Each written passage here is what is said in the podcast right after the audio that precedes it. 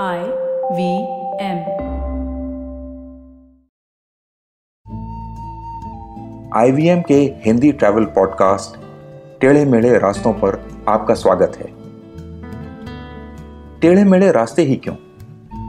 वो इसलिए कि घूमना भी तो ऐसे ही रास्तों की तरह पेचीदा और लगातार उतार चढ़ाव भरा होता है, जहाँ हर पल कुछ नया देखने और महसूस करने को मिलता रहता है। शर्त बस यही होती है कि आँख कान खुले रहने चाहिए।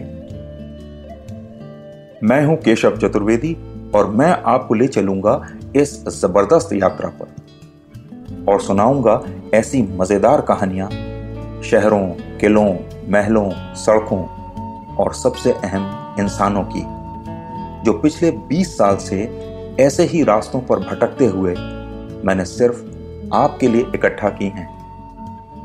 तो आइए शुरू करते हैं।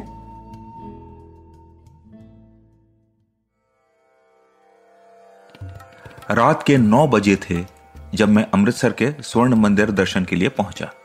मुझे पहले से बता दिया गया था कि साढ़े दस बजे दरबार साहिब या हरमंदिर साहिब से गुरु ग्रंथ साहब अकाल तक ले जाया जाता है और उसके बाद ही गोल्डन टेंपल चार घंटे के लिए बंद हो जाता है। दिल्ली में कई बार गुरुद्वारों के सामने से गुजरा था। हाथ भी जोड़े थे, लेकिन अंदर नहीं गया था। तो यह पहली बार था कि मैं किसी सिख धार्मिक स्थल पर पहुँचा था। और किस्मत देखिए कि यह सिख धर्म का सबसे पवित्र स्थल था। पहली नज़र में ही लगा यह जगह कुछ अलग है। मंदिर में घुसने से पहले ही एक अजीब सी ऊर्जा महसूस होने लगी। हरमंदिर साहब में जाने से पहले आपको जूते उतारने होते हैं। और सर ढकना होता है। या तो आप पगड़ी पहनिए, या फिर कपड़ा सर पर लगा लीजिए, जिसे पटका कहते हैं। महिलाओं को दुपट्टे से या साड़ी से अपना सर ढकना होता है। मैंने देखा कि मंदिर परिसर में कई काउंटर बने हुए थे, जहाँ लोग अपने जूते उतारकर रख रहे थे। यह देखकर और हैरानी हुई कि कई लोग बहुत युवा थे और खासे अच्छे पैसे वाले घरों से आए हुए थे। मैं उन्हें देखकर सोच में पड़ गया। आसपास लोगों से पूछा तो उन्होंने कहा, इसे सेवा कहते हैं। और सिख पंथ में आप कोई भी हो, कुछ समय निकालकर आपको गुरुद्वारे में सेवा करनी होती है। इससे कोई पीछे नहीं हटता।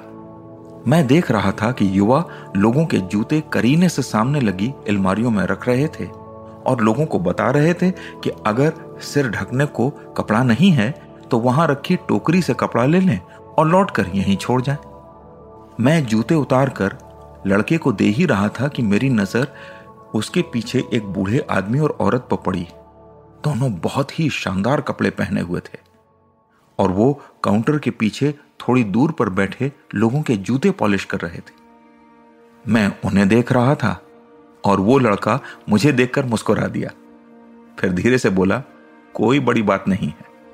आप यहाँ रोज आइए और हर दिन कोई नया आदमी आपको यहाँ बैठा दिखाई दे जाएगा। ये हमारे खून में है। मैंने ऐसा कभी कुछ नहीं देखा था।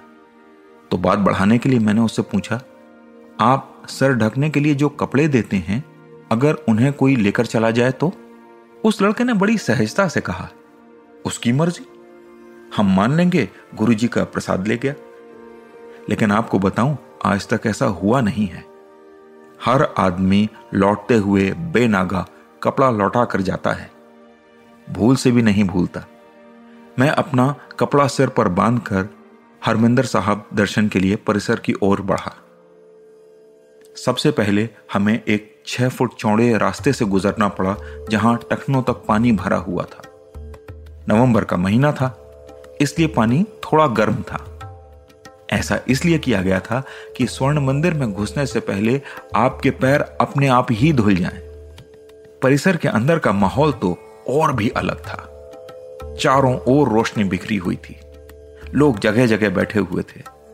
लोगों का एक रेला हरमिंदर साहब की ओर जा रहा था और मैं भी उन्हीं के साथ हो लिया। सरोवर के बीचों बीच सामने वही सोने का छत्र और सोने से सजा मंदिर जिसकी तस्वीर देखते हुए मैं बड़ा हुआ था और आज उसके सामने खड़ा था। हरमंदर साहब से बाहर आकर मैंने पाया कि सामने दो लोग एक बड़े डेग में से कड़ा प्रसाद निकालकर सभी को बांट रहे थे। कड़ा प्रसाद आटे का वो हलवा होता है जिसे देसी घी में बनाया जाता है। मैंने भी हथेली आगे कर दी और गर्मा गर्म प्रसाद लेकर सरोवर के किनारे आकर बैठ गया। वहाँ से मुझे अकाल तख्त का गुरुद्वारा साफ़ दिखाई दे रहा था। यहीं से सुबह मुँह अंधेरे, सूर्योदय होने से पहले ही एक सोने की पालकी में गुरु ग्रंथ साहब को वापस हरमिंदर साहब में लाया जाता है। रात को गुरु ग्रंथ साहब का अकाल तख्त आना सुखासन कहलाता है। गुरु ग्रंथ साहब को बंद करके उसे एक बिस्तर पर रखा जाता है। सुबह जब यही ग्रंथ वापस हरमिंदर साहब में आता है तो इसकी पूजा करके इसका कोई भी एक पन्ना खोल दिया जाता है और ग्रंथ के खुलने की प्रक्रिया को प्रकाश कहते हैं। माना जाता है कि गुरु ग्रंथ साहब का खुलना न सिर्फ़ दिन का प्रकाश देता है, बल्कि आत्मा को भी प्रकाश देता है। उस समय जो भी छंद या दोहा ग्रंथी पढ़ते हैं, वो श्रद्धालुओं के लिए उस दिन की आध्यात्मिक सीख हो जाती है। सरोवर के किनारे और अकाल तख्त के बीच परिक्रमा का रास्ता था, जिसमें तीन बेर के पेड़ दिखाई दे रहे थे। ये पेड़ कम से कम डेढ़ या पौने दो सौ साल पुराने थे। इनमें से एक दुख भांजनी बेर की कहानी गजब की थी। उस कहानी के मुताबिक एक लड़की को उसके पिता ने कुछ सामान दिया और उसने धन्यवाद पिता को देने के बजाय सिख गुरु को दे दिया। उसके पिता ने नाराज़ होकर उसकी शादी एक कोढ़ी से करवा दी। लेकिन जब दोनों हरमिंदर साहब आए और उसके पति ने अमृत कुंड में स्नान किया तो वो बिल्कुल स्वस्थ हो गया।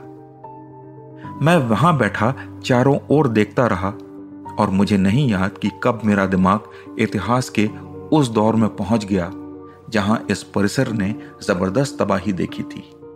मुझे वो दौर भी याद आया जब इसी सरोवर जिसके सामने मैं बैठा था, उसको पूरा खाली करके फिर से साफ़ किया गया। इसके लिए दुनिया भर से सिखों ने आकर सेवा दी थी। चंद दिनों में उन्होंने सरोवर को फिर निर्मल कर दिया और देखते देखते अकाल तख्त भी फिर खड़ा हो गया। गुरु ग्रंथ साहब के सुखासन का समय हो रहा था।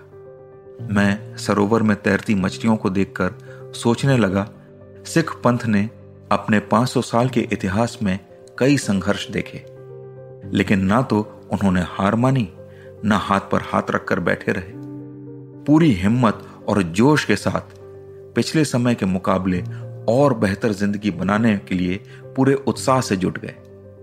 और उनकी यही खूबी उन्हें नायाब बना देती है।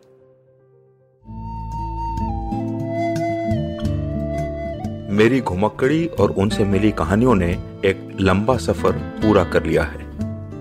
यकीन ही नहीं होता कि इन टेढ़े मेढ़े रास्तों से गुजरते हुए आज हम सौ अद्भुत जगहों की कहानियों से रूबरू हो चुके हैं। और अब इन्हीं सौ कहानियों के साथ हमारे टेढ़े मेढ़े रास्ते पॉडकास्ट के पहले सीज़न का सफ़र भी पूरा हो चला है।